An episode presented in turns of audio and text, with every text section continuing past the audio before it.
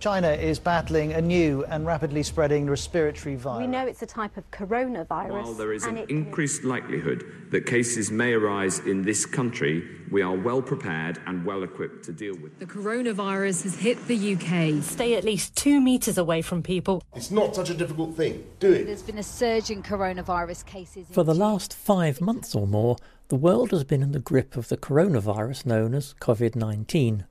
All manner of live events have had to be cancelled, filming and recording suspended, including, you will have noticed, the talking newspaper and magazine. But although some production methods have changed in order to protect our volunteers, here we are, back again. As there are fewer of us in a position to produce the magazine at the moment, it may be a little less frequent than before. But at the same time, we're finding new ways to make the recordings, and I hope you won't notice too much of a difference. Having said all of that, just before we went into lockdown, we recorded one last magazine the old way, which we haven't been able to issue until now. And this is it. It was to have been the April edition, so some of the items are a little out of date, but still, we hope, entertaining. The editor was Stephen Buckley.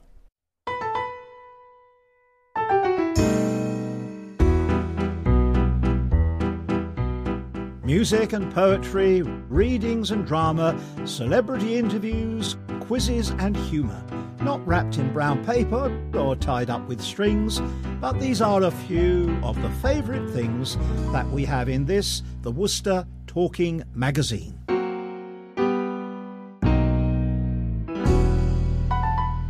For this magazine, I've asked our readers to choose either prose or pieces of poetry which have either made them think, evoked memories, or just made them laugh. We have with us Janet, Hello. Christine, Hello. Barney, Hello. and myself, Stephen. And the first piece I've chosen. It's from Wind in the Willows. I've chosen this because many years ago I worked for a children's theatre company and we travelled round schools performing the stage version of Wind in the Willows, Toad of Toad Hall. I played Toad. And believe me, you don't know what embarrassment is until you've appeared before a group of 10 year old children dressed as a toad. So, this Wind in the Willows brings back lots of memories of touring round schools, and it's read for us by Barney.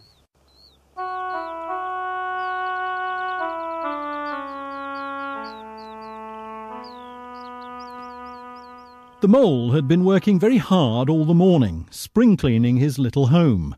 First with brooms, then with dusters, then on ladders and steps and chairs, with a brush and a pail of whitewash, till he had dust in his throat and eyes, and splashes of whitewash all over his black fur, and an aching back and weary arms. Spring was moving in the air above and in the earth below and around him, penetrating even his dark and lowly little house with its spirit of divine discontent and longing. It was small wonder then that he suddenly flung down his brush on the floor, said bother and oh blow, and also hang spring cleaning, and bolted out of the house without even waiting to put on his coat. Something up above was calling him imperiously, and he made for the steep little tunnel which answered in his case to the gravelled carriage drive owned by animals whose residences are nearer to the sun and air. So he scraped and scratched and scrabbled and scrooged, and then he scrooged again and scrabbled and scratched and scraped, working busily with his little paws and muttering to himself, Up we go, up we go, till at last, pop! His snout came out into the sunlight, and he found himself rolling in the warm grass of a great meadow. This is fine, he said to himself. This is better than whitewashing. The sunshine struck hot on his fur. Soft breezes caressed his heated brow, and out of the seclusion of the cellarage he'd lived in so long, the carol of happy birds fell on his dulled hearing almost like a shout. Jumping off all his four legs at once, in the joy of living and the delight of spring without its cleaning, he pursued his way across the meadow till he reached the hedge on the further side. Hold up, said an elderly rabbit at the gap. Sixpence for the privilege of passing by the private road. He was bowled over in an instant by the impatient and contemptuous mole, who trotted along the side of the hedge, chaffing the other rabbits as they peeped hurriedly from their holes to see what the row was about. Onion sauce, onion sauce, he remarked jeeringly, and was gone before they could think of a thoroughly satisfactory reply. Then they all started grumbling at each other. How stupid you are! Why didn't you tell him? Well, why didn't you say? You might have reminded him. And so on, in the usual way. But of course, it was then much too late, as is always the case. It all seemed too good to be true. Hither and thither through the meadows he rambled busily, along the hedgerows, across the copses, finding everywhere birds building, flowers budding, leaves thrusting, everything happy and progressive and occupied. And instead of having an uneasy conscience pricking him and whispering, Whitewash, he somehow could only feel how jolly it was to be the only idle dog among all these busy citizens. After all, the best part of a holiday is perhaps not so much to be resting yourself as to see all the other fellows busy working. He thought his happiness was complete when, as he meandered aimlessly along, suddenly he stood by the edge of a full fed river. Never in his life had he seen a river before. This sleek, sinuous, full bodied animal chasing and chuckling, gripping things with a gurgle, and leaving them with a laugh to fling itself on fresh playmates that shook themselves free and were caught and held again. All was a shake and a shiver, glints and gleams and sparkles, rustle and swirl, chatter and bubble. The mole was bewitched, entranced, fascinated. By the side of the river he trotted as one trots when very small, by the side of a man who holds one spellbound by exciting stories. And when tired at last, he sat on the bank, while the river still chattered on to him, a babbling procession of the best stories in the world sent from the heart of the earth to be told at last to the insatiable sea. As he sat on the grass and looked across the river, a dark hole in the bank opposite, just above the water's edge, caught his eye, and dreamily he fell to considering what a nice snug dwelling place it would make for an animal with few wants and fond of a bijou riverside residence above flood level and remote from noise and dust. As he gazed, something bright and small seemed to twinkle down in the heart of it, vanished, then twinkled once more like a tiny star. But it could hardly be a star in such an unlikely situation, and it was too glittering and small for a glowworm. Then, as he looked, it winked at him, and so declared itself to be an eye, and a small face began gradually to grow up round it, like a frame round a picture. A brown little face with whiskers, a grave, round face with the same twinkle in its eye that had first attracted his notice. Small, neat ears and thick, silky hair. It was the water rat. Then the two animals stood and regarded each other cautiously. Hello, mole, said the water rat. Hello, rat, said the mole. Would you like to come over? inquired the rat presently. Oh, it's all very well to talk, said the mole rather pettishly, he being new to a river and riverside life and its ways. The rat said nothing, but stooped and unfastened a rope and hauled on it, then lightly stepped into a little boat which the mole had not observed. It was painted blue outside and white within, and was just the size for two animals. And the mole's heart went out to it at once, even though he did not yet fully understand its uses. The rat sculled smartly across and made fast. Then he held up his forepaw as the mole stepped gingerly down. Lean on that, he said. Now then, step lively. And the mole, to his surprise, found himself actually seated in the stern of a real boat. This has been a wonderful day, said he, as the rat shoved off and took to the sculls again. Do you know I've never been in a boat before in all my life? What? cried the rat, open mouthed. Never been in it. You never. Well, I, what have you been doing then? Is it so nice as all that? asked the mole shyly, though he was quite prepared to believe it as he leant back in his seat and surveyed the cushions, the oars, the rowlocks, and all the fascinating fittings, and felt the boat sway lightly under him. Nice! It's the only thing, said the water rat solemnly, as he leant forward for his stroke. Believe me, my young friend, there is nothing, absolutely nothing, half so much worth doing as simply messing about in boats.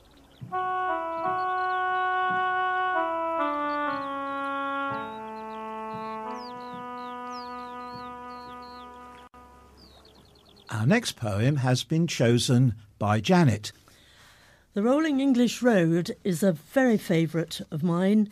Um, my father used to recite it, along with all sorts of peculiar um, demonstrations, and had us in fits of laughter.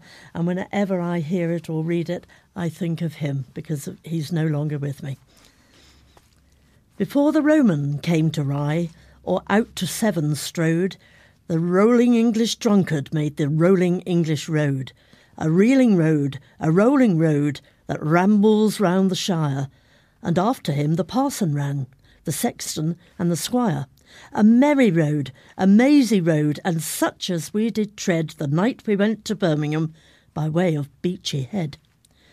I knew no harm of Bonaparte, and plenty of the squire, and for to fight the Frenchmen I did not much desire. But I did bash their bagonets because they came arrayed to straighten out the crooked road an English drunkard made. Where you and I went down the lane with ale mugs in our hands, the night we went to Glastonbury by way of Goodwin Sands. His sins they were forgiven him, or why do flowers run behind him, and the hedges all strengthening in the sun? The wild thing went from left to right and knew not which was which, but the wild rose was above him when they found him in the ditch. God pardon us, nor harden us. We did not see so clear the night we went to Bannockburn by way of Brighton Pier. My friends, we will not go again, or ape an ancient rage, or stretch the folly of our youth to be the shame of age but walk with clearer eyes and ears this path that wandereth, and see undrugged in evening light the decent inn of death. For there is good news yet to hear, and fine things to be seen, before we go to paradise by way of Kensal Green. Thanks very much, Janet. Sir Henry Newbolt isn't a poet who's particularly popular now, something of an imperialist writing in the 19th century. But he wrote one wonderful poem that I love. It's called Drake's Drum. I like this because I worked in Plymouth for some time at the Hoe Theatre, just along from the famous bowling green where Drake announced that he would finish his game of bowls and still beat the Spaniards. It's called Drake's Drum because if you go to Buckfast in Devon, there's a house there that Drake lived in, and in the house you'll see a drum. It's supposed to be Drake's drum, and the tradition is if ever England is in danger and you beat the drum, Drake will come back. Drake's drum. Drake, he's in his hammock and a thousand miles away. Captain, they're sleeping there below. Slung atween the round shot in Nombre de Dios Bay, and dreaming all the time of Plymouth Hoe. Yonder looms the island, yonder lie the ships, with sailor lads a dancing heel and toe. And the shore lights flashing and the night tide dashing, he sees it all so plainly as he saw it long ago. Drake, he was a Devon man and ruled the Devon seas. Captain, art thou sleeping there below? Roving though his death fell, he went with heart at ease, a dreaming all the time of Plymouth Hoe. Take my drum to England, hang it by the shore, strike it when your powder's running low. If the Dons sight Devon, I'll quit the port of heaven and drum them up the channel as we drummed them long ago. Drake, he's in his hammock till the great armadas come. Captain, art thou sleeping there below? Slung atween the round shot, listening for the drum and dreaming all the time of Plymouth Hoe. Call him on the deep sea, call him up the sound. Call him when ye sail to meet the foe. Where the old trade's plyin' and the old flag flyin', they shall find him ware and waken, as they found him long ago. This next poem is by Sue Warren, a lovely, multi talented friend of ours who died far too young last year. She could be wickedly funny, but was also a searcher for the essence of religious faith in its positive and uplifting aspects. Invitation to dance. As God's minstrels start to play, hear their music come your way, touching deeply to your heart, calling you to be a part of God's own sweet celebration. So receive his invitation. You must not ignore the chance to partake in life's great dance. Life's great dance. God calls us all to our place in life's vast hall, and he bids us step in time to the melody sublime. Bright and joyful it may be, or strung in a minor key. In our every circumstance, God is calling us to dance. Dance, for as the minstrels play, it is God whom you obey. Dance to deep and rhythmic strains, through your laughter, joys, and pains. Your steps aren't the same as mine, yet in God our moves combine to enrich us and enhance the great beauty of the dance. God is calling us to dance.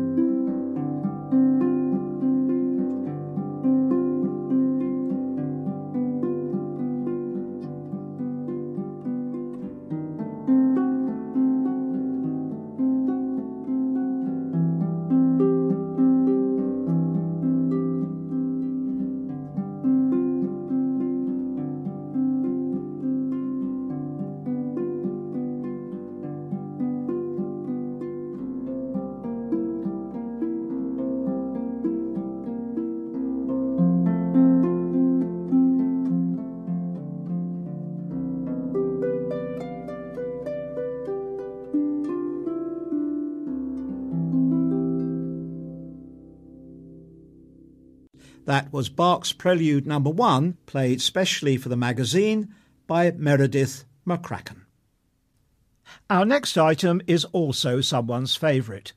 John Plush is a great fan of Irish folk singer Cara Dillon, who came to Worcester last year to perform at Huntingdon Hall.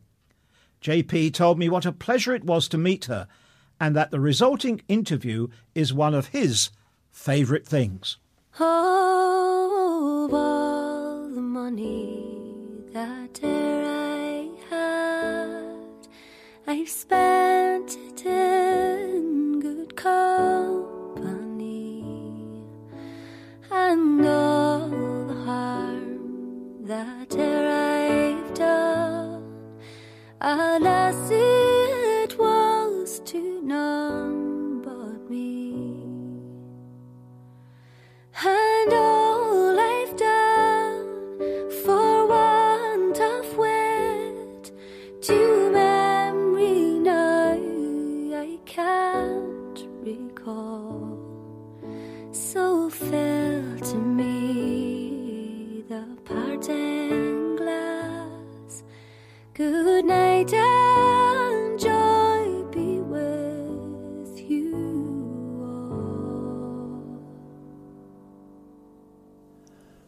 With a voice like fine porcelain, Cara Dillon is an artist of international fame.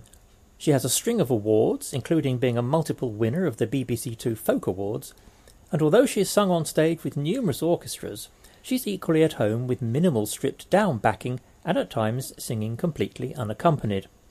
We've just heard a track called The Parting Glass, a traditional folk song featured on her album The Hill of Thieves. Cara, you come from a musical background. I do indeed. I grew up in a small town in County Derry, a little town called Dungiven, and I suppose that where I grew up, uh, music, traditional music, folk music, is a way of life.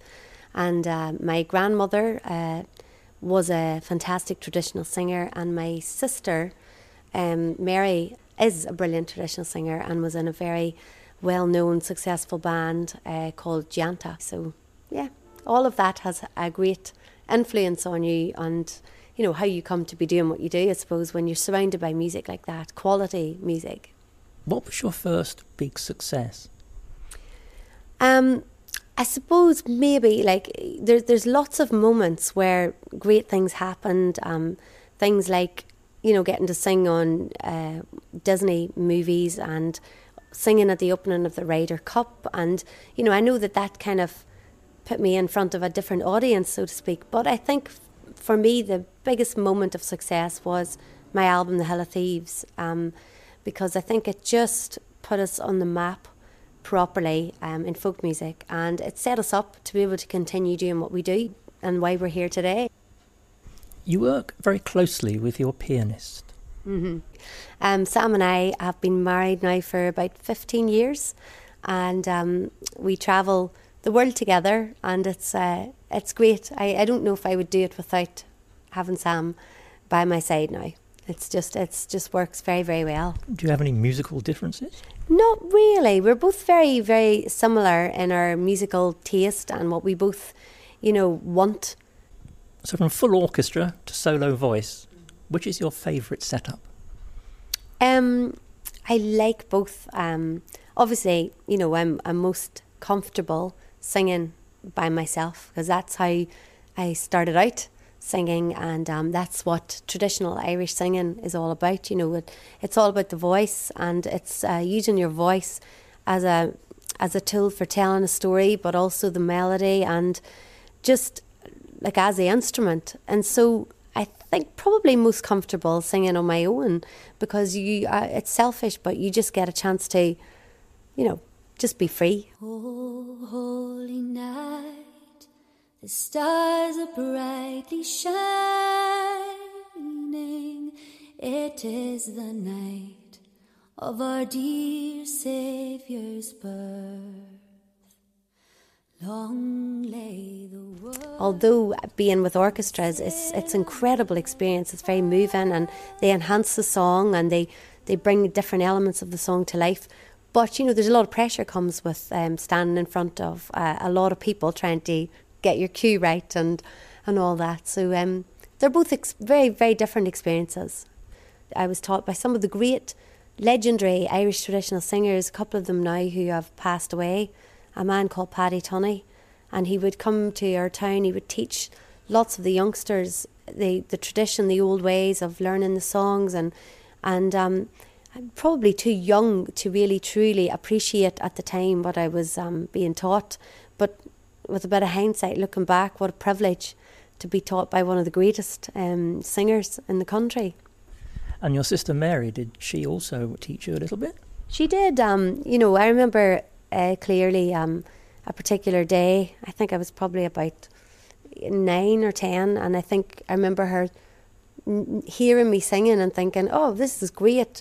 She she can sing the song, and I'll do some harmonies, and it'll help me work some stuff out. And Mary is a fantastic musician as well. A lot of people don't know that, but she plays guitar and harp and piano, and so the two of us. I remember her telling me, "No, you just stick with the melody, and I'll do harmonies." And um, I just was in awe of her. You know, she was doing everything magical. You know, she was um, singing the songs and, and singing with the band, singing the kind of songs I wanted to sing and had the most amazing accompaniment.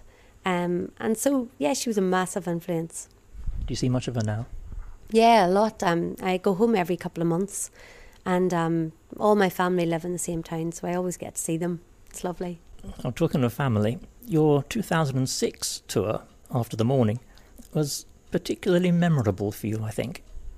Yes, it was indeed. Um, so uh, in 2006, our twin boys were born at 26 weeks, so they came very early, and just a day before I was to finish a tour and put my feet up for three months, and they made their entrance to the world. And um, so, you know, things changed for myself and Sam. We weren't actually sure how we would be able to make music work as well as we had before. You know, we had done lots of touring up until that point, and suddenly, you know, we just we decided they come first. But uh, for that first year, because they had been premature and wondering if everything was going to be okay with them, I feel like after that, when I went out and um, began singing live again, I, I had a whole different head on my shoulders. Now it's a big part of their life. You know, they come to concerts. They've done um, a few songs with us on stage at different points. They've come and done our Christmas tour with us this year. They took a week off school to join us, and um, it's great. Now, Cara, you suffer from type 1 diabetes, which has had a significant impact not only on your daily life, but also, of course, on your singing career. Yeah. Despite the hurdles that the condition has put in your way, you've not let it hold you back. What would you say to someone perhaps newly diagnosed with a potentially disabling condition? Well, you know, being a type 1 diabetic now for 10 years, you know, I'd like to encourage people to not, you know, give up hope or or get too down. And I mean, I understand myself the the highs and lows of your health being a challenge in some way or another. And um, you know, everybody who has something knows the very real struggle. It's um, it can be very tricky, but it shouldn't stop you having a go and making the most of what you've got. We've all got talents and all got gifts, and so yeah, please don't ever give up. There's so many great things to do every day. Just taking a breath of fresh air is a great thing. You write a lot of your own material, and I get the impression that uh, music making is a very personal experience for you. Yes, um, it, it can be personal, and then sometimes, you know, I've written songs uh, on different albums which haven't really, but um, there's a couple of songs which have been very personal. There's one on um, After the Morning, which I wrote about my father passing away. It's called October Winds, and um, and you know that was a real. I think you know it's the first time I realised how um, important music is in healing and helping overcome hurdles in your life, and um, and so that was that was a great moment, and that came very easy.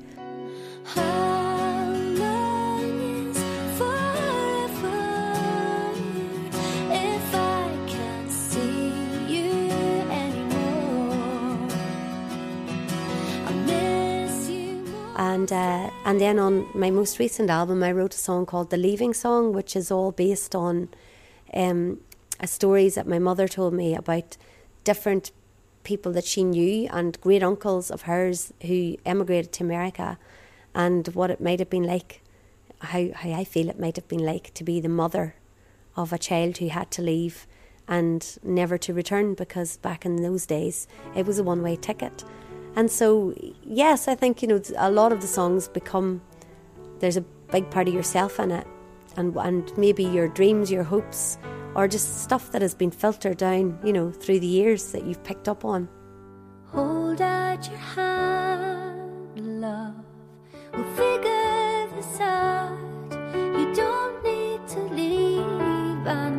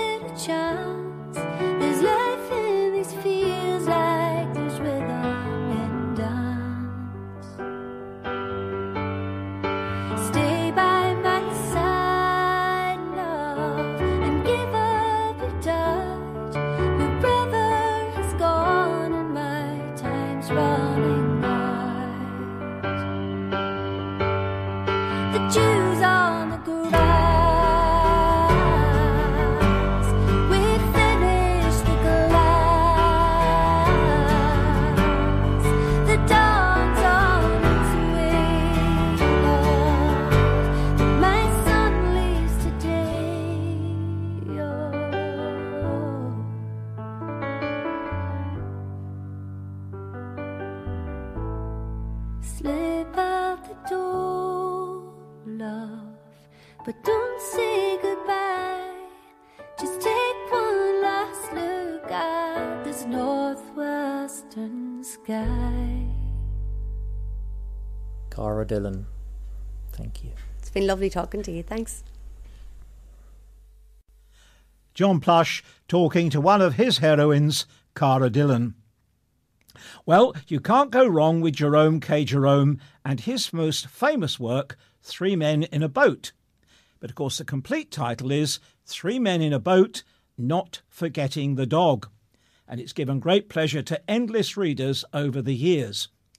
In this extract, we meet Jerome's fictional pet dog, Montmorency.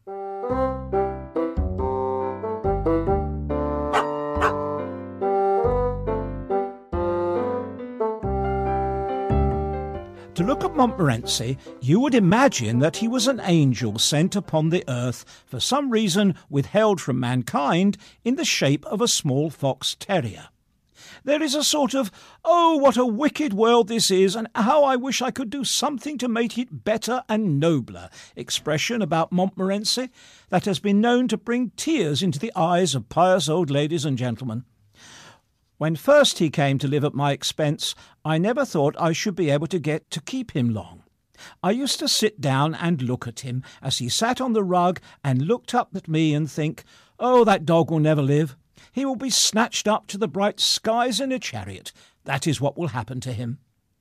But when I had paid for about a dozen chickens that he had killed, and had dragged him growling and kicking by the scruff of his neck out of a hundred and fourteen street fights, and had a dead cat brought round for my inspection by an irate female who called me a murderer, and had been summoned by a man next door but one for having a ferocious dog at large that had kept him pinned up in his own tool shed, afraid to venture his nose outside the door for over two hours on a cold night, and had learned that the gardener, unknown to myself, had won thirty shillings by backing him to kill rats against time, then I began to think that maybe they'd let him remain on earth for a little bit longer after all. The only subject on which Montmorency and I have any serious difference of opinion is cats. I like cats. Montmorency does not. When I meet a cat, I say, Poor pussy, and stoop down and tickle the side of its head, and the cat sticks up its tail in a rigid cast iron manner, arches its back, and wipes its nose up against my trousers, and all is gentleness and peace. When Montmorency meets a cat, the whole street knows about it, and there is enough bad language wasted in ten seconds to last an ordinary respectable man all his life with care. Such is the nature of fox terriers, and therefore I do not blame Montmorency for his tendency to row with cats. But he wished he had not given way to it one particular morning. We were making our way along the street when a cat darted out from one of the houses in front of us and began to trot across the road. Montmorency gave a cry of joy, the cry of a stern warrior who sees his enemy given over to his hands, the sort of cry Cromwell might have uttered when the Scots came down the hill and flew after his prey. His victim was a large black Tom. I never saw a larger cat, nor a more disreputable looking cat. It had lost half its tail, one of its ears, and a fairly appreciable proportion of its nose. It was a long, sinewy looking animal. It had a calm, contented air about it. Montmorency went for that poor cat at the rate of twenty miles an hour. But the cat did not hurry up, did not seem to have grasped the idea that its life was in danger. It trotted quietly on until its would be assassin was within a yard of it, and then it turned round and sat down in the middle of the road and looked at Montmorency with a gentle, inquiring expression that said, Yes, did you want me? Montmorency does not lack pluck, but there was something about the look of that cat that might have chilled the heart of the boldest dog. He stopped abruptly and looked back at the Tom. Neither spoke, but the conversation that one could imagine was clearly as follows. The cat. Can I do anything for you? Montmorency. Uh, no, no, no, thanks. The cat. Don't you mind speaking if you really want anything, you know? Montmorency, backing down the high street. Oh, oh no, not at all. Certainly. Don't you trouble. I'm afraid I've made a mistake. I, uh, I thought I knew you. Sorry I disturbed you. The cat. Not at all. Quite a pleasure. Sure you don't want anything now? Montmorency still backing. Uh, not at all, not at all. Very kind of you. Good morning. The cat. Good morning. Then the cat rose and continued his trot, and Montmorency, fitting what he calls his tail carefully into its groove, came back to me and took up an unimportant position in the rear. To this day, if you say the word cats to Montmorency, he will visibly shrink and look up piteously at you as if to say, Please don't.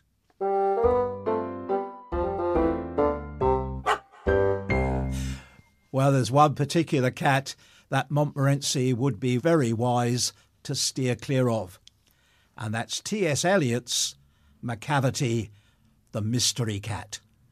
Christine.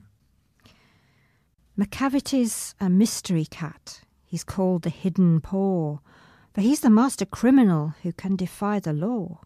He's the bafflement of Scotland Yard, the flying squad's despair, for when they reach the scene of crime, Macavity's not there. Macavity, Macavity. There's no one like Macavity. He's broken every human law. He breaks the law of gravity. His powers of levitation would make a faker stare. And when you reach the scene of crime, Macavity's not there.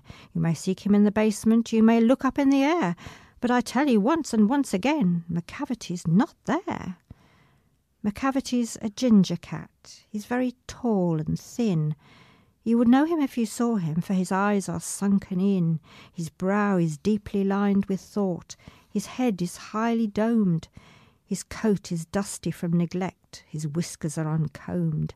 He sways his head from side to side with movements like a snake, and when you think he's half asleep, he's always wide awake. Macavity, Macavity.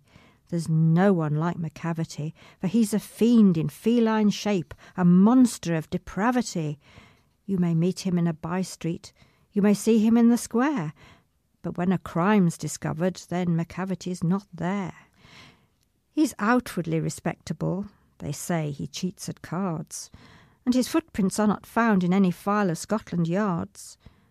And when the larder's looted, or the jewel case is rifled, or when the milk is missing, or another Peke's been stifled, or the greenhouse glass is broken and the trellis past repair, ah, there's the wonder of the thing. Macavity's not there. And when the Foreign Office find a treaty's gone astray, or the Admiralty lose some plans and drawings by the way, there may be a scrap of paper in the hall or on the stair, but it's useless to investigate. Macavity's not there. And when the loss has been disclosed, the Secret Service say, it must have been Macavity. But he's a mile away. You'll be sure to find him resting, or a licking of his thumbs, or engaged in doing complicated long division sums. Macavity, Macavity. There's no one like Macavity. There never was a cat of such deceitfulness and suavity. He always has an alibi, and one or two to spare, and whatever time the deed took place, Macavity wasn't there. And they say that all the cats whose wicked deeds are widely known, I might mention Mungojerrie, I might mention Griddlebone, are nothing more than agents for the cat who all the time just controls their operations, the Napoleon of crime.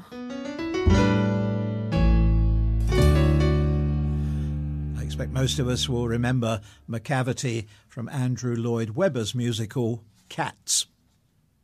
And now, as they say, for something completely different, we have a quiz. A quiz on English monarchs. We've got 12 questions for you. Number one Which king would never have won Bake Off? Number two Which king decided he didn't like to be beside the seaside when he got his feet wet? 3. Which king finished up with an eyeful of arrow? 4. Which king spent less than one year in England during a ten year reign? 5.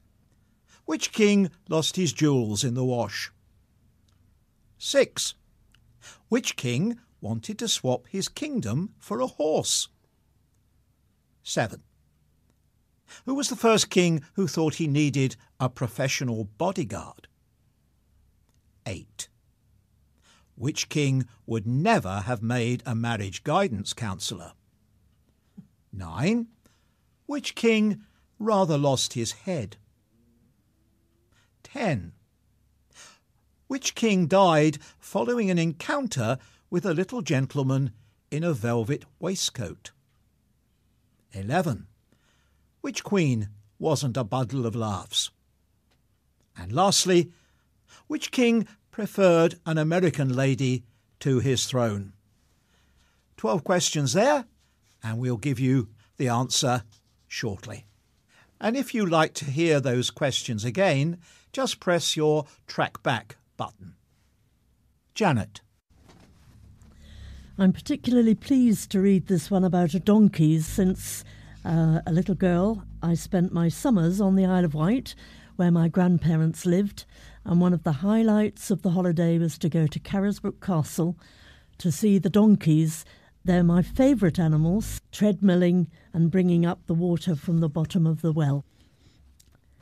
When fishes flew and forests walked, and figs grew upon thorn, some moment when the moon was blood, then surely I was born.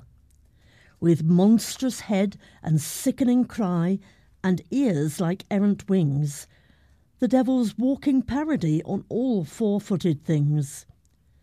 The tattered outlaw of the earth, of ancient crooked will, starve, scourge, deride me, I am dumb. I keep my secret still. Fools! For I also had my hour, one far fierce hour and sweet. There was a shout about my ears, and palms before my feet. Well, we were hoping to see a donkey in the centre of Worcester on the 10th of April this year. Why? Because on Good Friday, that's the 10th of April, Worcester was set to stage its first Passion Play. An open air play complete with Roman soldiers and baying crowds, fully staged in Cathedral Square and reenacting the crucifixion and the resurrection of Christ. And of course, Jesus was to arrive on the donkey. I'm talking about the wretched coronavirus, of course, to which so many public gatherings have fallen victim. Sadly, this includes the Worcester Passion Play, which will now have to go ahead at a later date. Nevertheless, before the postponement was announced, JP went down to a rehearsal in the city centre to find out from the director Tim Crow how the play eventually found its way here.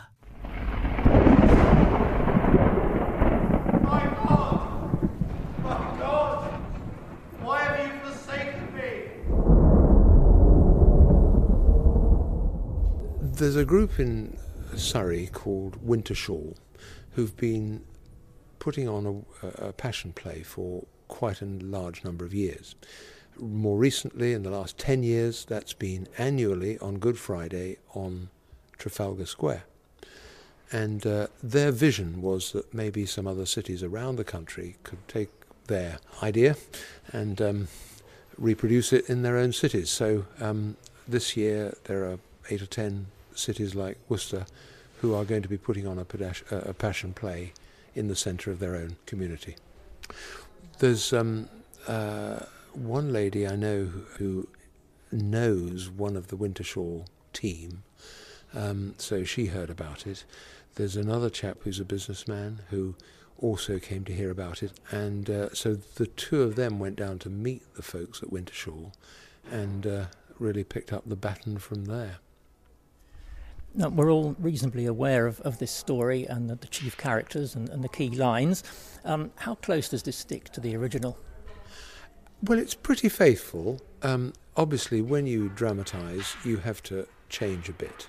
Um, and so there's some additional lines that don't occur in Scripture, of course, um, and uh, there are some times when you have to um, adjust so it doesn't sound too the language doesn't sound too formal or archaic. But there's a lot of Scripture quoted in the text, uh, so people will hear many of the familiar lines that either Jesus were, the words that Jesus spoke from the cross or in the upper room or at various times even in his ministry.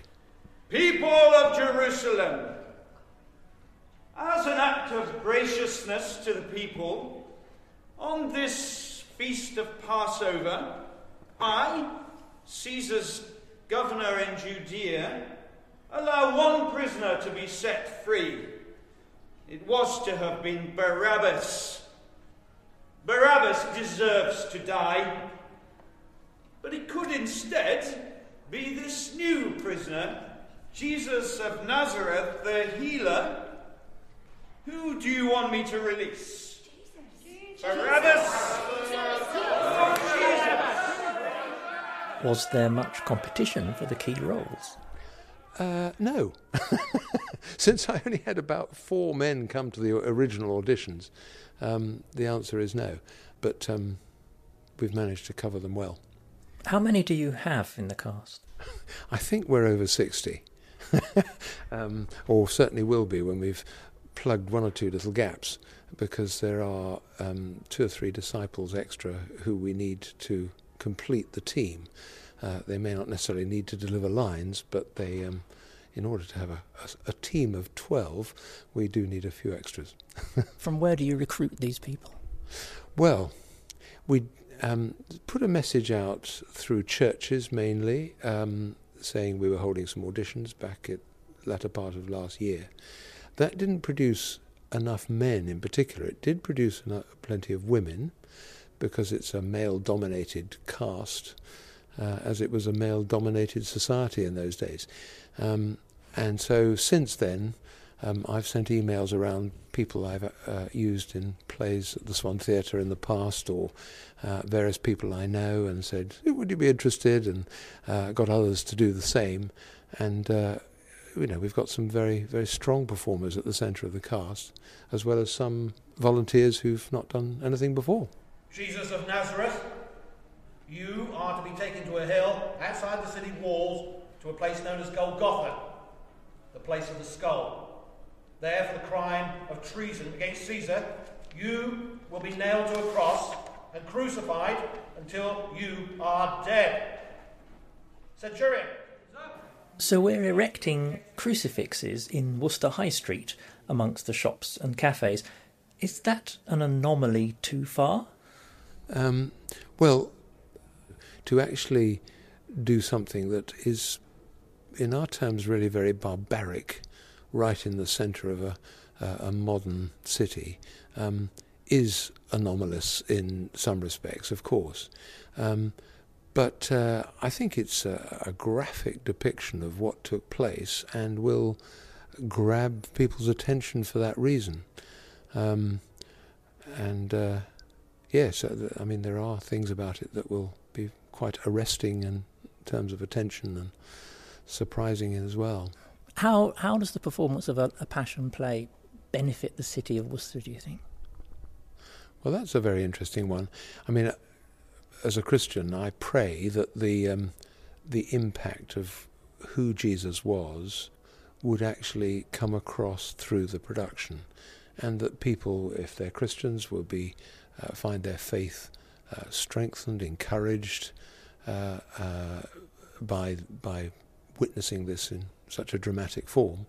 Um, for those who aren't Christians, uh, I pray that they will think about the fundamental questions of who Jesus was and what was that all about, you know, um, and what it signifies. So I hope the message that is at the heart of the Christian message actually is something that uh, impacts people who perhaps consider themselves unbelievers. Eloi! Eloi! Lama sabachthani! Worcester is a city that hosts people of many different beliefs. How do you see the relevance of this play to those of other faiths? I think um, most people have some kind of worldview. Uh, the predominant worldview in our society is secular humanism. Um, and people live according to those beliefs that they consciously or unconsciously hold. Now, there are other people who have what we call religious worldviews. They happen to have a Hindu background or whatever. Um, and uh, the challenge of what Jesus said, which is quite distinctive, it's distinctive in terms of uh, any uh, religions that you might want to name, um, it certainly challenges modern secularists and materialists to think about is there a spiritual dimension to life? And uh, if so, what is that all about? And what does Jesus, or did Jesus, have to say about it? Tim Crow, thank you very much. My pleasure. Father, into your hands I commit my spirit. It is finished.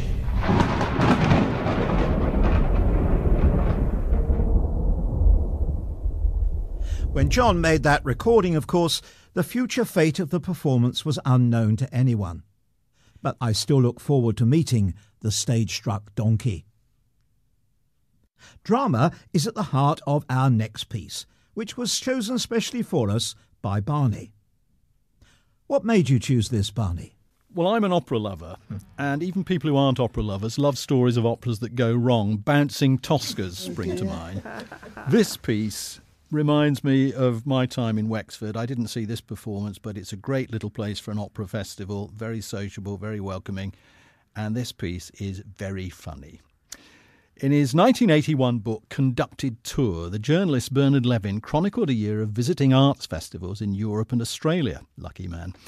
The final chapter covers the Wexford Opera Festival in Southern Ireland. In it, Levin recalls a previous visit when he attended a performance of Gaspare Spontini's opera La Vestale, first performed in Paris in 1807. The Wexford performance, the last of that particular season, was to prove unforgettable, but for unusual and hilarious reasons. The set for Act One consisted of a platform laid over the stage, raised about a foot at the back and sloping evenly to the footlights. This was meant to represent the interior of a temple and had to look like marble. To achieve this, the director had covered the floor in formica, which was very slippery. To avoid the risk of performers taking a tumble, the production team had discovered that an ample sprinkling of lemon juice made the surface sufficiently sticky to provide a secure foothold. The story now takes a fork. Down one road lies the belief that the person whose duty it was to sprinkle the lemon juice, and had done so without fail throughout rehearsals and earlier performances, had simply forgotten. Down the other branch in the road is a much more attractive rumour that the theatre charlady, inspecting the premises in the afternoon, had been horrified to see the stage was covered in some spilt liquid, and, inspired by professional pride, had given it a good scrub and polish all over. What happened began to happen very early. The hero strode onto the stage immediately after the curtain had gone up and instantly fell flat on his back. There was a murmur of sympathy and concern from the audience for his embarrassment and for the possibility that he might have been hurt.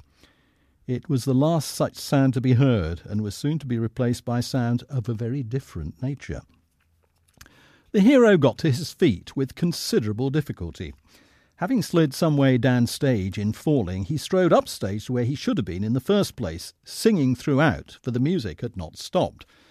Striding upstage, however, was plainly far harder than he had anticipated. Every time he took a step, he slid downstage again, giving a perfect demonstration of what is known as marcher sur place, a graceful manoeuvre seen at its best by mime artists like Marcel Marceau. Facing such difficulty, he decided to stay where he was, singing bravely on, and no doubt calculating that as the stage was brightly lit, the next character to enter would notice him and adjust his movements accordingly. That next character to enter was the hero's friend and confidant, who, seeing the hero further downstage than planned, decided to join him. In truth, he had little choice, for as soon as he stepped on stage, he began to slide downhill. He ended up colliding with his friend, not entirely inappropriate, as the opera called for them to embrace in friendly greeting. It did not, however, call for them to career further downstage and head straight for the orchestra pit while singing a duet. On the brink of ultimate disaster, they managed to stay on stage and, working their way along the edge like mountaineers seeking a route around an unbridgeable crevasse, gallantly began with infinite pain and by a form of progress most aptly described in the title of Lenin's famous pamphlet, Four Steps Forward, Three Steps Back, to climb back up the terrible hill. It quickly became clear that this hazardous ascent was not being made simply to retain dramatic credibility. It had a much more practical object. The only structure on the stage was a firmly embedded marble pillar, a yard or so high, on which burned a sacred flame. Both mountaineers had realised that it could provide a secure base for their future operations, as holding on to it for dear life would save them sliding back and possibly breaking their necks. They soon became aware that this was a task of Sisyphean proportions, and the audience would have forgiven them for abandoning it. By this time, all 440 of us in the audience were laughing with such abandon that several of us felt that if this were to continue for a moment longer, we'd be in danger of doing ourselves a serious mischief. Little did we know that the fun was just beginning. Shortly after Mallory and Irvine had reached their goal, the chorus entered, and immediately flung themselves into a very freely choreographed version of Les Patineurs, albeit to the wrong music. The heroine, the priestess of the temple, skated into the wings and kicked off her shoes. Then, finding on her return that this had hardly improved things, skated back into the wings and removed her tights as well. The singing had never stopped, and the chorus had come to the same conclusion as the hero and his friend, namely that the only way to stay upright and immobile was to hold on to the sacred pillar. The trouble was that it was the only pillar, and it was a small pillar. As the cast crowded around it, it seemed that there might be some unseemly brawling among those seeking a handhold, a foothold, even a bare fingerhold on this tiny island of security in the terrible sea of impermanence. Mercifully, instinctively understanding the principles of cooperation, they resolved things without bloodshed. Those nearest the pillar clutched it, those next nearest clutched the clutchers, those farther away still clutched those, and so on until, in a kind of daisy chain across the stage, everybody was accommodated. The condition of the audience was now one of fully extended hysteria, which was having the most extraordinary effect on the orchestra. The pit ran under the stage, and only one row of players, those nearest the audience, and, of course, the conductor, could see what was happening.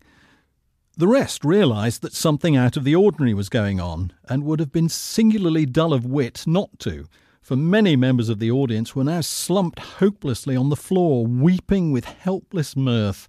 And although the orchestra could not see the stage, they could see the auditorium. Theologians tell us that the delights of the next world are eternal. Perhaps, but what is certain is that all earthly ones, alas, are temporary. And Julie, after giving us a glimpse of the more enduring joy of heaven, the entertainment came to an end when the first act did so, amid such cheering as I had never before heard in an opera house and can never hope to hear again. In the interval before Act Two, a member of the production staff walked back and forth across the stage, sprinkling it with the precious nectar, and our happiness was at an end.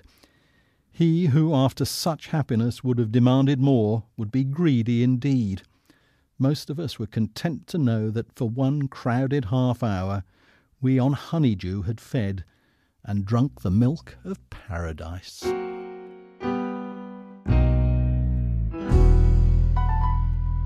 In live theatre, of course, things are prone to go wrong. Ellen Terry was possibly the most famous English actress of the second half of the 19th century. She came from a theatrical family and appeared on stage from an early age. In her autobiography, she describes an accident that might be quite amusing in retrospect, but at the time was clearly something else. Don't put your daughter on the stage, Mrs. Worthington. Don't put your daughter on the stage. It is argued now that stage life is bad for a young child, and children are not allowed by law to go on stage until they're 10 years old. quite a mature age in my young days. I cannot discuss the whole question here and must content myself with saying that during my three years at the Princesses, I was a very strong, happy, and healthy child. I was never out of the bill except during a run of A Midsummer Night's Dream, when, through an unfortunate accident, I broke my toe. I was playing Puck, my second part on any stage, and had come up through a trap at the end of the last act to give the final speech. My sister Kate was playing Titania that night. Up I came, but not quite up, for the man shut the trap door too soon and caught my toe. I screamed. Kate rushed to me and banged her foot on the stage, but the man only closed the trap tighter, mistaking the signal.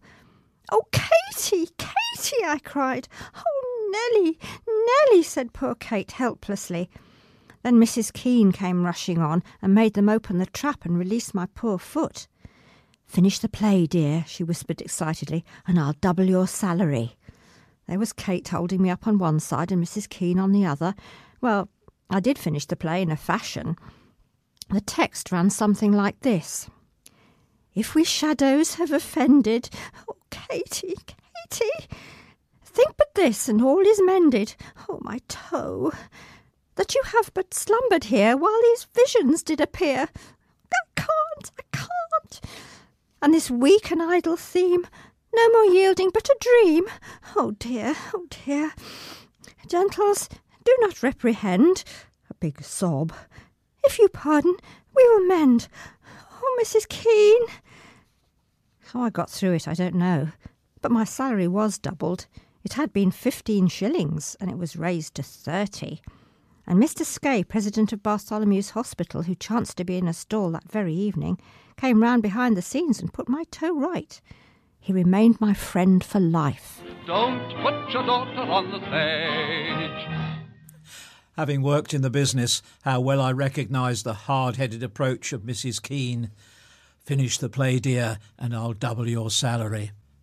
By the way, the Kate mentioned is the grandmother of John Gielgud.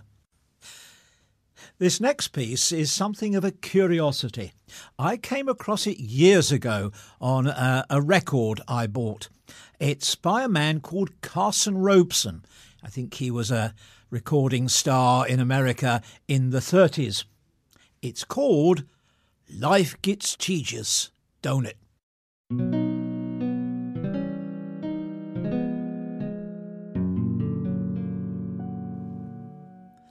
Sun comes up and the sun goes down, and the hands on the clock keep going around. I just get up and it's time to lay down. Life gets tedious, don't it? My shoes untied, but I don't care, 'cause I ain't reckoning on going nowhere. I'd have to brush my teeth and comb my hair, and that's just wasted effort. Water in the well's getting lower and lower. Can't take a bath for six months more. But I've heard it said, and it's true, I'm sure, that too much bathing'll weaken you. Old grey mule, he must be sick. I jabbed him in the rump with a pin on a stick. He humped his back, but he wouldn't kick. Something cockeyed somewhere. Hound dogs howling so forlorn, laziest dog that ever was born. He's howling 'cause he's settin' on a thorn, and just too tired to move over. The cow's gone dry and the hens won't lay. Fish quit biting last Saturday. My troubles keep piling up day by day, and now I'm getting dandruff. The tin roof leaks and the chimney leans, and there's a hole in the seat of my old blue jeans, and I've ate the last of the pork and beans. Just can't depend on nothing. There's a mouse gnawing at the pantry door. He's been at it for a month or more. When he gets through, he'll sure be sore. Of course there ain't a darn thing in there. Well, it's debts and taxes and pains and woes and aches and misery, and so it goes. And now I'm getting the cold in the nose. Life gets tasteless, don't it?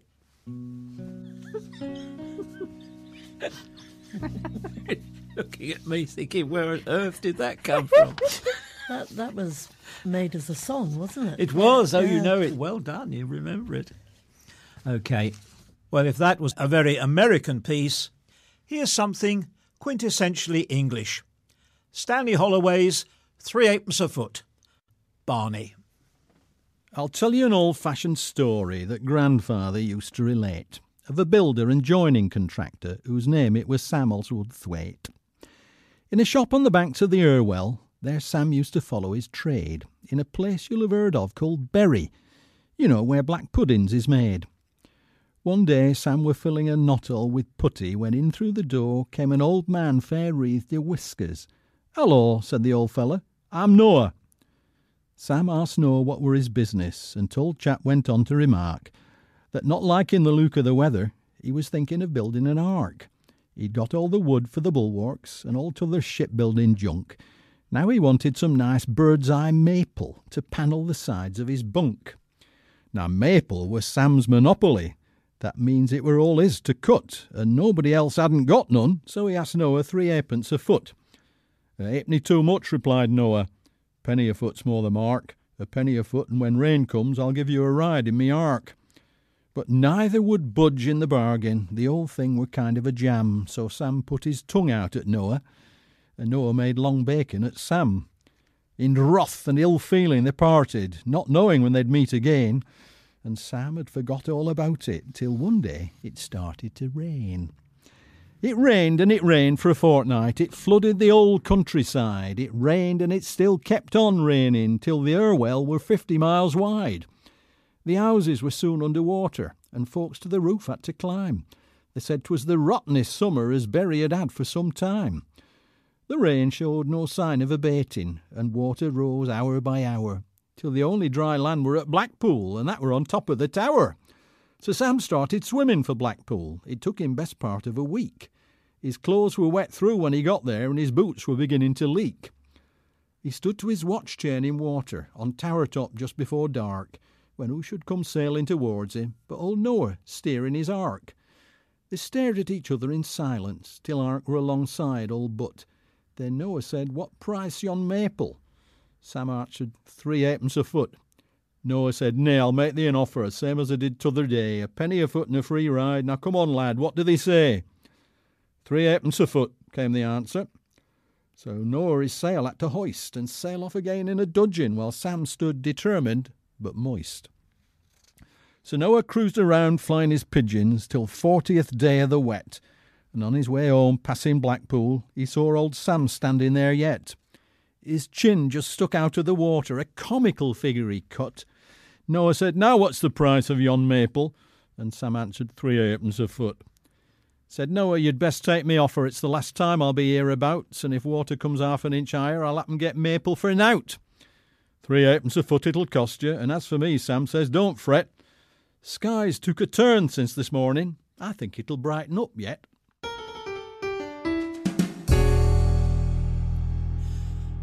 We couldn't have a magazine like this without Shakespeare. And the first piece is one of his sonnets, Let Me Not to the Marriage of True Minds. Janet. This one is quite um, poignant to me um, because we had a very good marriage, but I lost my husband two and a half years ago. Ours was a love match. Let me not to the marriage of true minds admit impediments. Love is not love which alters when it alteration finds, or bends with the remover to remove. Oh no, it is an ever fixed mark that looks on tempests and is never shaken. It is the star to every wandering bark, whose worth's unknown, although his height be taken. Love's not time's fool, though rosy lips and cheeks within his bending sickle's compass come. Love alters not with his brief hours and weeks, but bears it out even to the edge of doom. If this be error, and upon me proved, I never writ, nor no man ever loved. Shakespeare then gives us the ideal of love, but I suspect Pam Ayres may be more realistic in her poem, in which she describes her relationship with her somewhat bigoted husband. Poem entitled They Should Have Asked My Husband. Christine's going to read it, and I should admit now that I am her husband. You know this world is complicated, imperfect, and oppressed, and it's not hard to feel timid, apprehensive, and depressed. It seems that all around us tides of questions ebb and flow, and people want solutions, but they don't know where to go. Opinions abound, but who is wrong and who is right? People need a prophet, a diffuser of the light, someone they can turn to as the crises rage and swirl, someone with the remedy, the wisdom, and the pearl.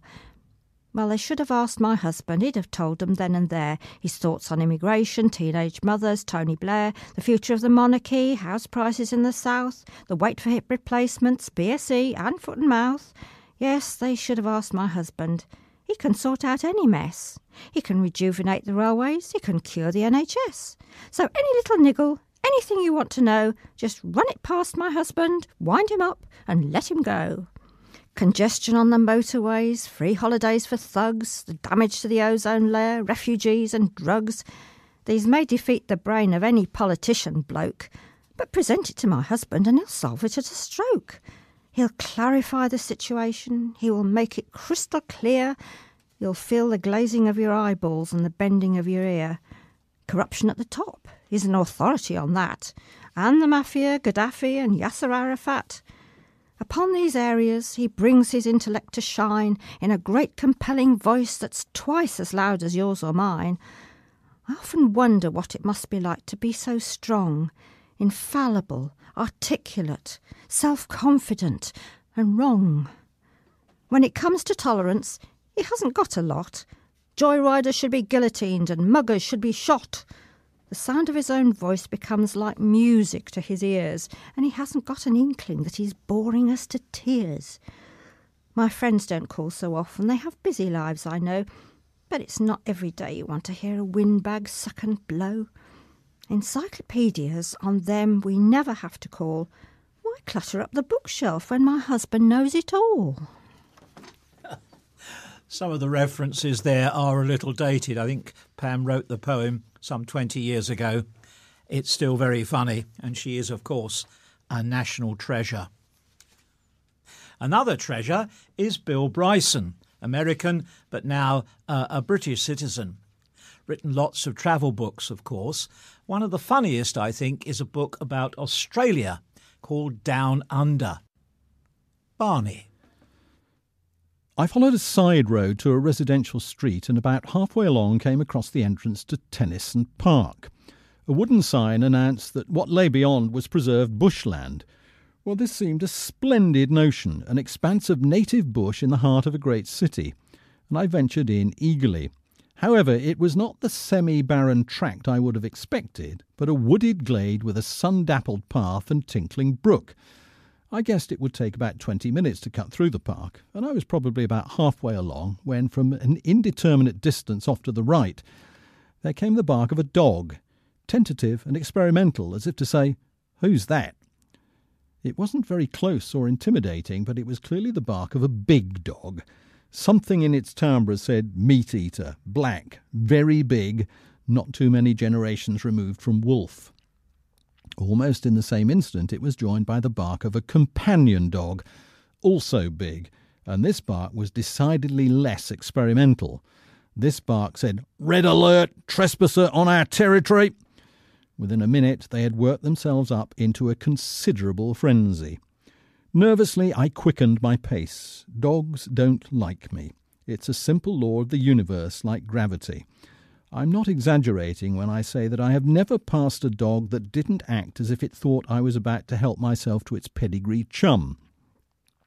Dogs that have not moved from the sofa in years will, at the sniff of me passing outside, rise in fury and hurl themselves at shut windows. I've seen tiny dogs, no bigger than a fluffy slipper, jerk little old ladies off their feet and drag them over open ground in a quest to get at my blood and sinew.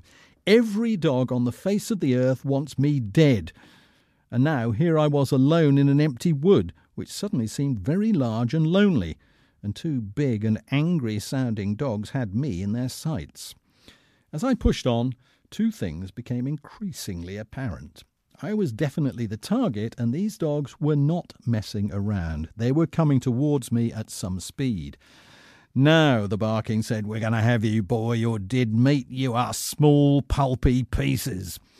Their barks were no longer tinged with lust and frenzy. They were statements of cold intent. We know where you are, they said. You cannot make it to the edge of the woods. We will be with you shortly. Somebody call forensic. Casting worried glances at the foliage, I began to trot and then to run.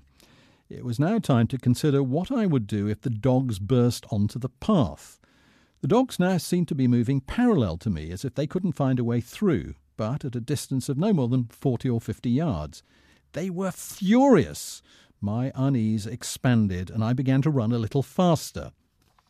Somewhere in my brain was the thought, You're going to be the first person in history to die in the bush in the middle of a city, you poor sad slob.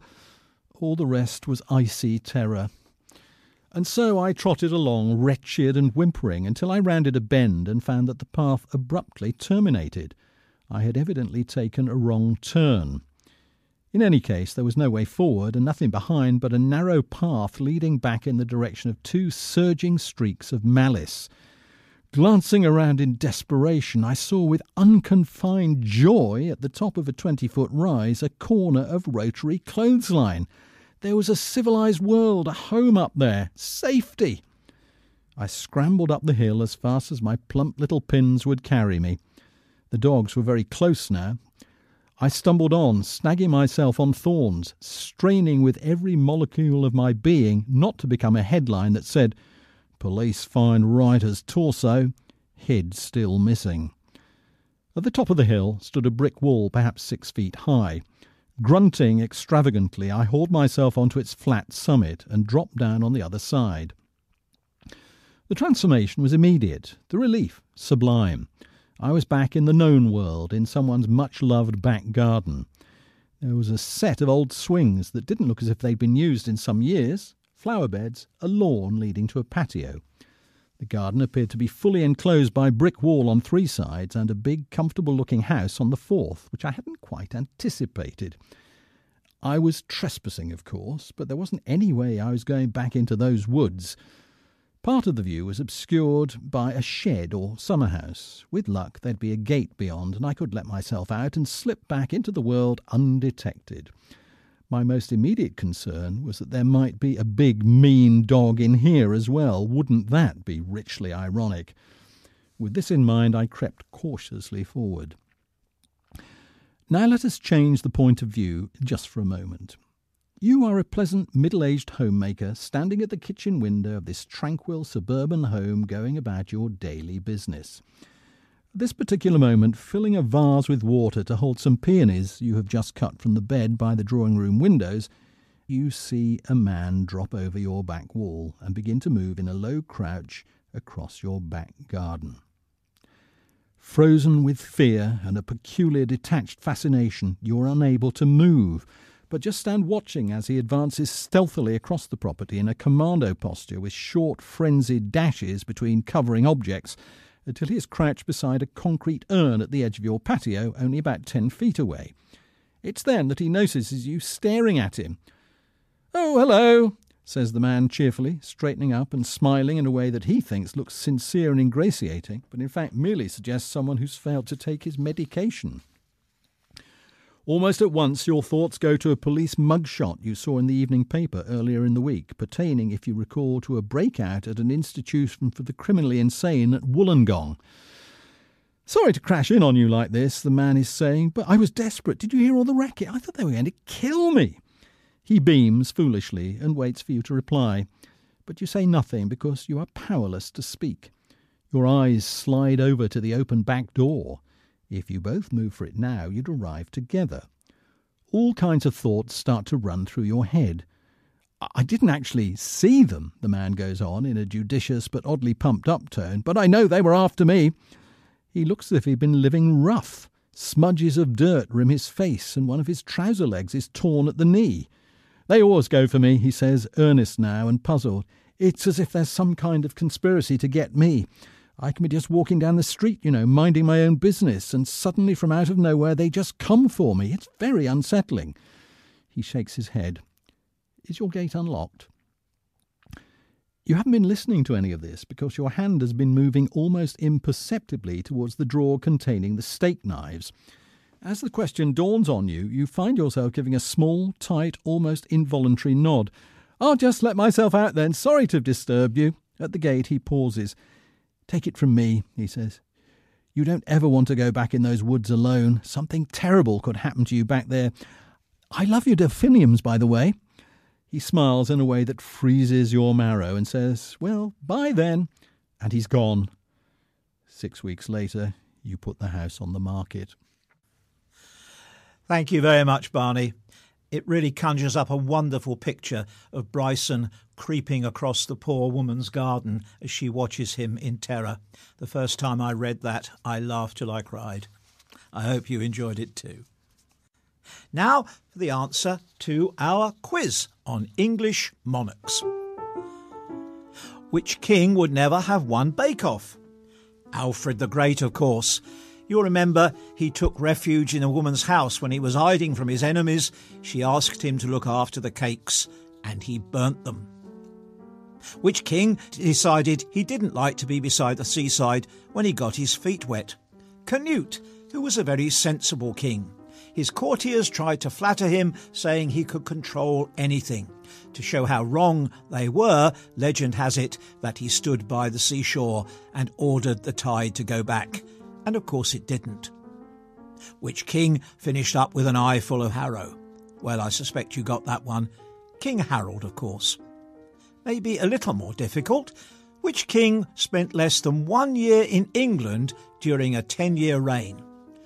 Richard the Lionheart, too busy going off on his crusades. Which king lost his jewels in the wash? Well, that was Richard's wicked brother, John. And of course, John is buried here in Worcester Cathedral. And the king who wanted to swap his kingdom for a horse? Richard III. And who was the first king who thought he needed a professional bodyguard? Well, that was Henry VII.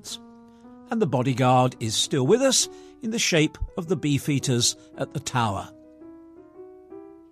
Which king would never have made a marriage guidance counsellor? Henry VIII, of course, who managed to get through six wives. And the king who rather lost his head? Charles I, who died following an encounter with a little gentleman in a velvet waistcoat. William III, he was out riding in Windsor Park when his horse's foot caught in a molehill, he fell from the horse and died shortly afterwards. And the supporters of James II, whom he'd ousted, would drink a toast to that little mole, a toast to the little gentleman in the velvet waistcoat. And which queen wasn't a bundle of laughs? Well, Queen Victoria, of course, who was said to be not amused. In fact, I gather she had quite a sense of humour. And which king preferred an American lady to his throne? Edward VIII. Our next poem is by Wendy Cope. I chose this because it really makes me laugh. Listeners who experienced sight loss in more recent years will probably remember learning to read with the Janet and John books. Wendy Cope obviously did. Christine. Uh, it's actually a, a, very clever poetic form. It's vi- it's a villanelle. Oh. It's a, it's the same form as Dylan Thomas's "Do Not Go Gentle into That Good Night." Here is Peter. Here is Jane. They like fun. Jane has a big doll. Peter has a ball. Look, Jane, look. Look at the dog. See him run. Here is Mummy. She has baked a bun. Here is the milkman. He has come to call. Here is Peter. Here is Jane. They like fun. Go, Peter. Go, Jane. Come, milkman, come. The milkman likes Mummy. She likes them all. Look, Jane, look. Look at the dog. See him run. Here are the curtains. They shut out the sun. Let us peep. On tiptoe, Jane. You are small. Here is Peter. Here is Jane. They like fun. I hear a car, Jane. The milkman looks glum. Here is Daddy in his car. Daddy is tall. Look, Jane, look. Look at the dog. See him run. Daddy looks very cross. Has he a gun? Up, milkman! Up, milkman! Over the wall! Here is Peter! Here is Jane! They like fun. Look, Jane, look! Look at the dog! See him run! I think that's absolutely wonderful. Thanks very much, Christine. A very different poem now by E. Nesbit entitled Trees. Janet. I chose this because it's the very first poem that I committed to memory. The silver birch is a dainty lady. She wears a satin gown. The elm tree makes the churchyard shady. She will not live in town. The English oak is a sturdy fellow. He gets his green coat late. The willow is smart in a suit of yellow, while brown the beech trees wait. Such a gay green gown God gives the larches, as green as he is good. The hazels hold up their arms for arches when spring rides through the wood. The chestnut's proud and the lilac's pretty, the poplar's gentle and tall, but the plane tree's kind to the poor dull city. I love him best of all. Thank you, Janet. Now, Barney, to round off our programme, you've got one of your favourite things. OK. I've chosen this piece from Love's Labour's Lost because it's simply one of the most beautiful examples of the English language written by Shakespeare, who was the greatest ever exponent of the English language, with the possible exception of P.G. Wodehouse. If you want to hear it at its best, I recommend that you watch Kenneth Branagh's version of Love's Labour's Lost, in which he does this, and and they cut in wonderful American songs of the 30s, and at a very obvious point in this speech, he sings "Heaven, I'm in heaven." and my heart beats so that I can hardly speak. So, this is Act 4, Scene 3 of Love's Labour's Lost, Biron's speech. Love, first learned in a lady's eyes, lives not alone immured in the brain, but with the motion of all elements courses as swift as thought in every power, and gives to every power a double power above their functions and their offices. It adds a precious seeing to the eye a lover's eyes will gaze an eagle blind, a lover's ear will hear the lowest sound. Love's feeling is more soft and sensible than are the tender horns of cockled snails. Love's tongue proves dainty Bacchus gross in taste, for valour is not love a Hercules still climbing trees and the Hesperides, subtle as Sphinx, as sweet and musical as bright Apollo's lute strung with his hair.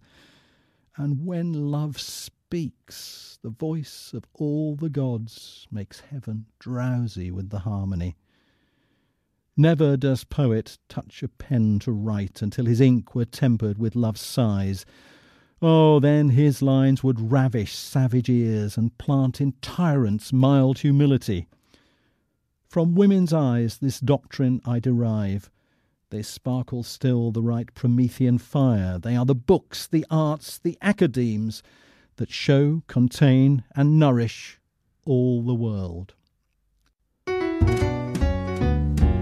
We hope that our offerings this month have given as much pleasure to you as they have to us. If there are any of your favourite things you'd like us to read, please let us know why they are special to you and we'll do our best to accommodate them. Until then, it's goodbye from Christine. Goodbye. Janet. Goodbye. And Barney. Goodbye.